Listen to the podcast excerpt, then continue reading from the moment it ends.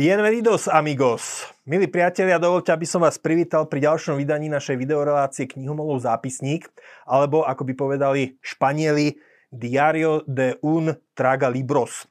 A dnes sa budeme baviť o cudzích jazykoch, nielen o španielčine, ale o možno stratégii učenia sa cudzích jazykov všeobecne. Rozhodol som sa totiž, že sa začnem učiť po španielsky.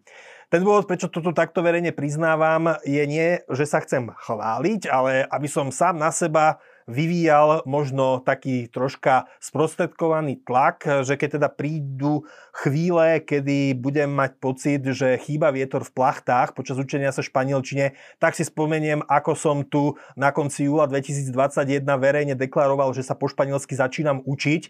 A keby som teda uh, mal chuť exitovať z toho, tak uh, si spomeniem na tento verejný záväzok a uh, snáď to bude motivácia, aby som sa do toho náspäť vrhol. Um, začnime možno skôr, než prídem k jednotlivým týmto knižkám a k svojej stratégii pár slov k jazykom všeobecne. Keď žijete na Slovensku, tak v podstate pre živobytie sa vám najviac oplatí ovládať dva jazyky, a to angličtinu a nemčinu. Angličtinu z toho titulu, že je to svetový jazyk e, číslo 1, ktorým sa teda dohovoríte všade. A nemecký samozrejme z dôsledku ekonomickej sily Uh, Nemecká, Rakúska Švajčiarska, tieto tri krajiny u nás majú množstvo investícií. Keď sa kdekoľvek na Slovensku uchádzate o prácu, častokrát sa môžete stretnúť s tým, že Nemčina, popri tom aj angličtina, že sú v požiadavkách na znalosť cudzích jazykov. E, ja teda tieto dva jazyky nejakým spôsobom ovládam, ale už niekoľko rokov sa pohrávam s myšlienkou, že by som sa začal učiť aj tretí jazyk. E, vychádza mi tá španielčina z toho, ako najbližšia. Uh, ako som už povedal, pohrávam sa s touto myšlienkou niekoľko rokov, no a pred niekoľkými mesiacmi mi došlo teda, že keby som reálne každý deň, čo už nad tým rozmýšľam, 15 minút v tej španielčine aj dal, tak dneska už môžem mať z toho aj doktorát. Takže tak naplno som sa do toho vrhol len pred pár mesiacmi. Keďže pri učení jazykov je motivácia veľmi dôležitá, tak tá motivácia bola všestranná. Jednak som chcel po tej nemčine a angličtine nejaký románsky jazyk. No a mm, s tými románskymi jazykmi je to tak, že teda mm, francúzština tá mi nie je až taká sympatická. Taliančina, tá je taká zvučná, melodická, ale ako hovorí náš bývalý šéf-redaktor Fero Múčka, ktorý taliančinu vyštudoval, so spisovnou taliančinou sa nedohovoríte ani na Sicílii.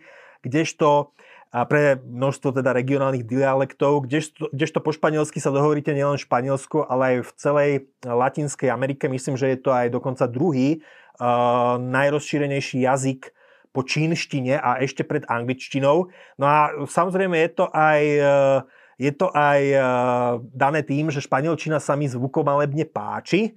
Uh, posledné, v posledných rokoch bol veľmi populárny seriál Narcos, čiže čo je seriál, ktorý je robený tak, že postavy zo Spojených štátov rozprávajú teda v origináli po anglicky, e, postavy z Kolumbie, respektíve z Mexika, tak teda pozeráte aj pokračovanie Narko z Mexiko, postavy z Kolumbia a z Mexika hovoria po španielsky.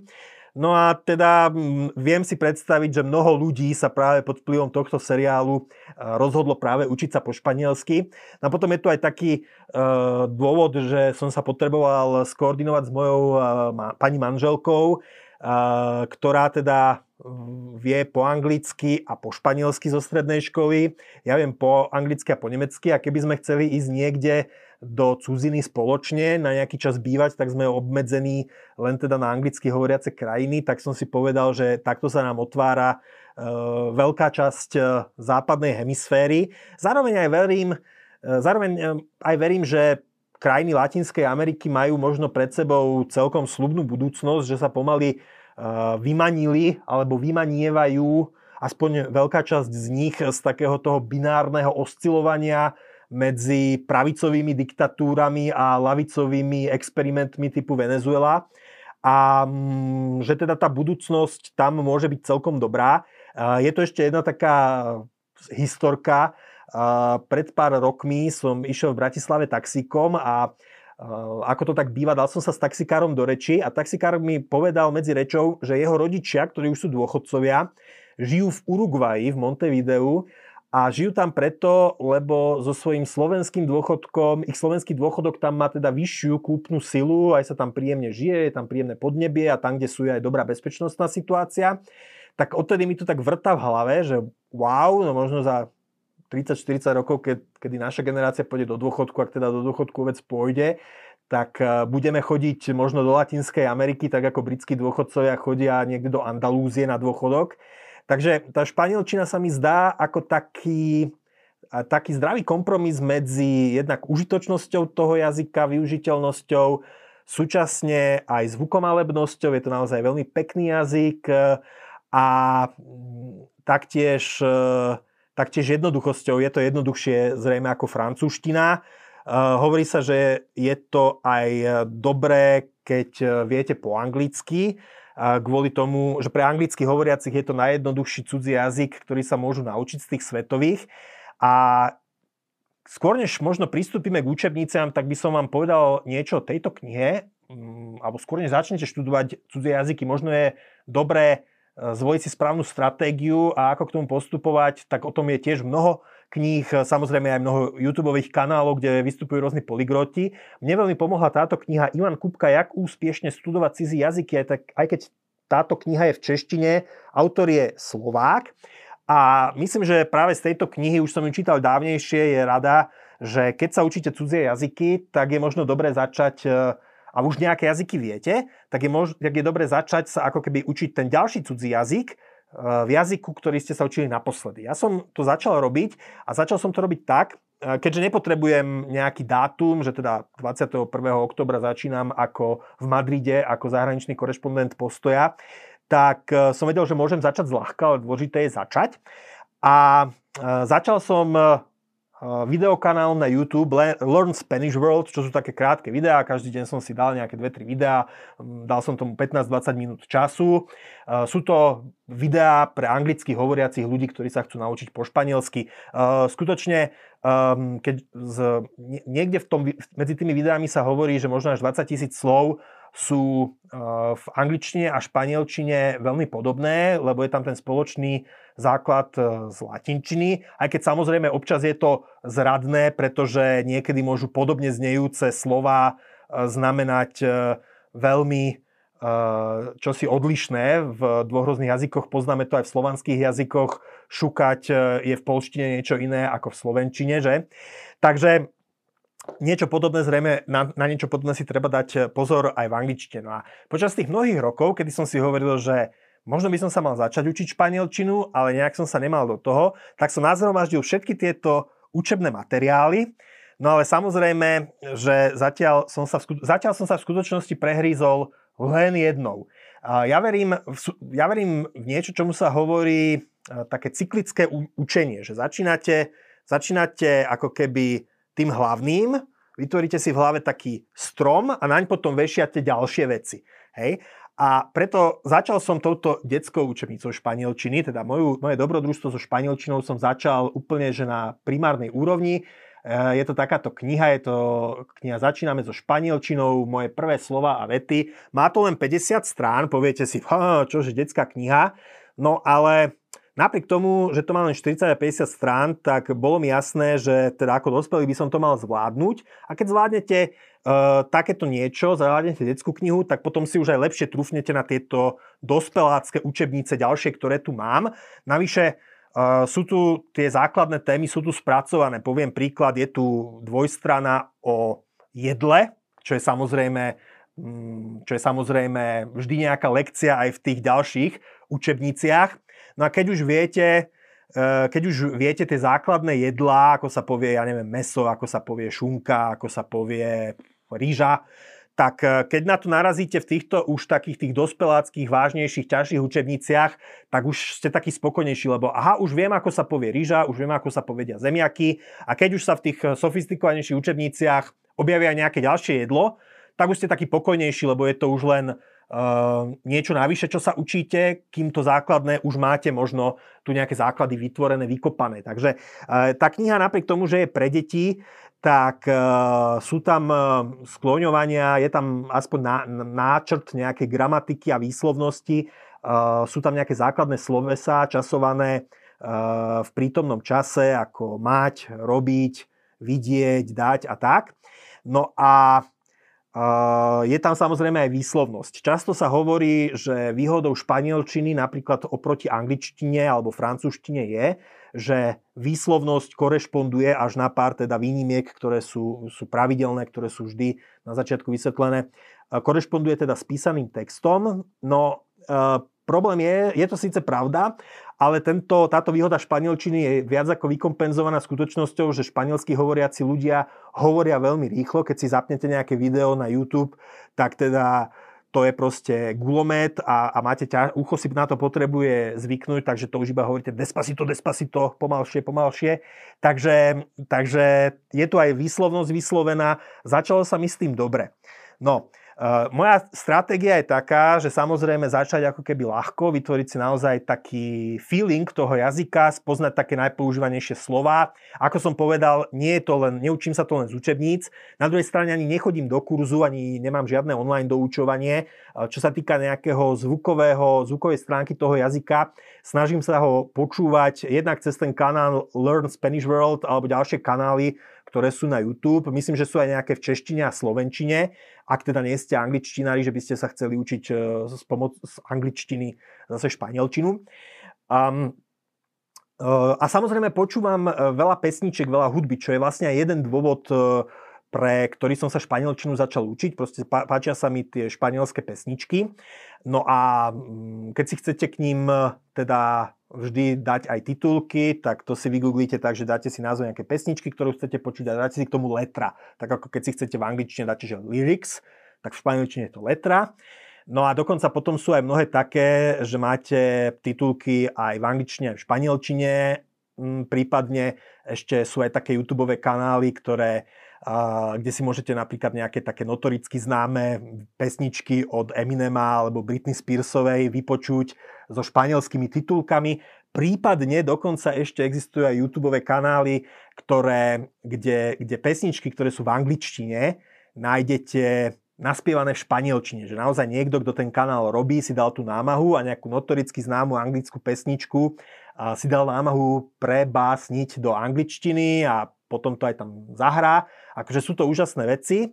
A ja to využívam a to je spôsob, ako dostať tú angličtinu aj do ucha, teda aby to e, nebolo len z kníh, hoci teda môj taký cieľ bolo, že, že ja nepotrebujem ako keby rozprávať, nemám rodinu v Španielsku, nepotrebujem sa s nimi rozprávať, robím to e, primárne kvôli tomu, aby som mohol čítať španielské noviny na internete, prípadne knihy v španielčine, e, čiže dostať to do oka, porozumieť, môjim primárnym cieľom je začať rozumieť španielčine, nie až tak rozprávať, lebo potom to rozprávanie sa na vás aj tak nalepí, to, tú skúsenosť mám už aj s angličtinou.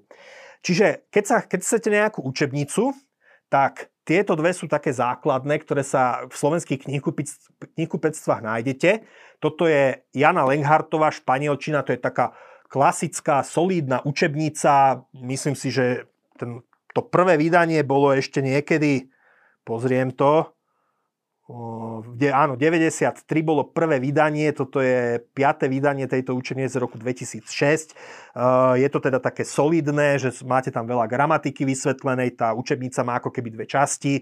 Prvá časť je taká jednoduchšia úroveň španielčiny, ktorá, vám, ktorá vás naučí komunikovať v základných situáciách, rozumieť a potom z druhej strany je tam ako keby druhý diel, ktorý uh, ide potom viac do detajlov a, a učí vás na tú španielčinu na také vyššej úrovni. Samozrejme dnes, keď už sú ľudia navyknutí na, na CD, že tie učebnice majú, v sebe, majú teda v sebe aj CD, tak táto učebnica ju nemá, aspoň ju nemala v čase, keď som ju kupoval. Možno, že už je vonku nejaké novšie vydanie, ktoré má aj CD k tomu, alebo sa používa nejaká internetová stránka, kde zadáte kód z knihy a nájdete tam nejaké nahrávky, neviem zatiaľ. Ja teda mám túto knihu len v takejto podobe. Ak chcete ale aj nahrávky, no tak dobrá je táto kniha. Mám e, španielčina pre samoukou, Bohdan Ulašin, vidíte, máte tam aj CD.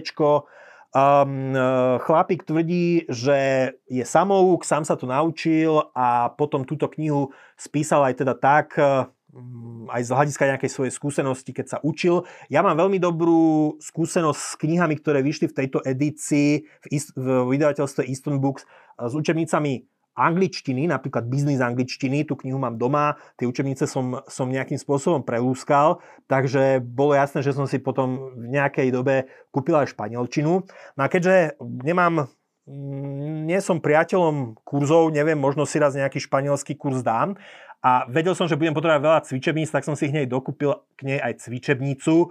Teda keď vám jedno, každá lekcia, ktorá je v tejto knihe, má tu ešte cvičenia na, mm, bonusové, kde teda môžete si ďalej tie gramatické tvary precvičiť. Ale ako som hovoril, tieto dve učebnice som si zatiaľ len prelistoval aby som sa nimi oboznámil. Zatiaľ som, zatiaľ robím toto video a neviem ešte po španielsky, respektíve som len začiatočník s detskými znalosťami, respektíve znalosťami, čo mám z tejto knihy a potom zo španielských kanálov na, na YouTube.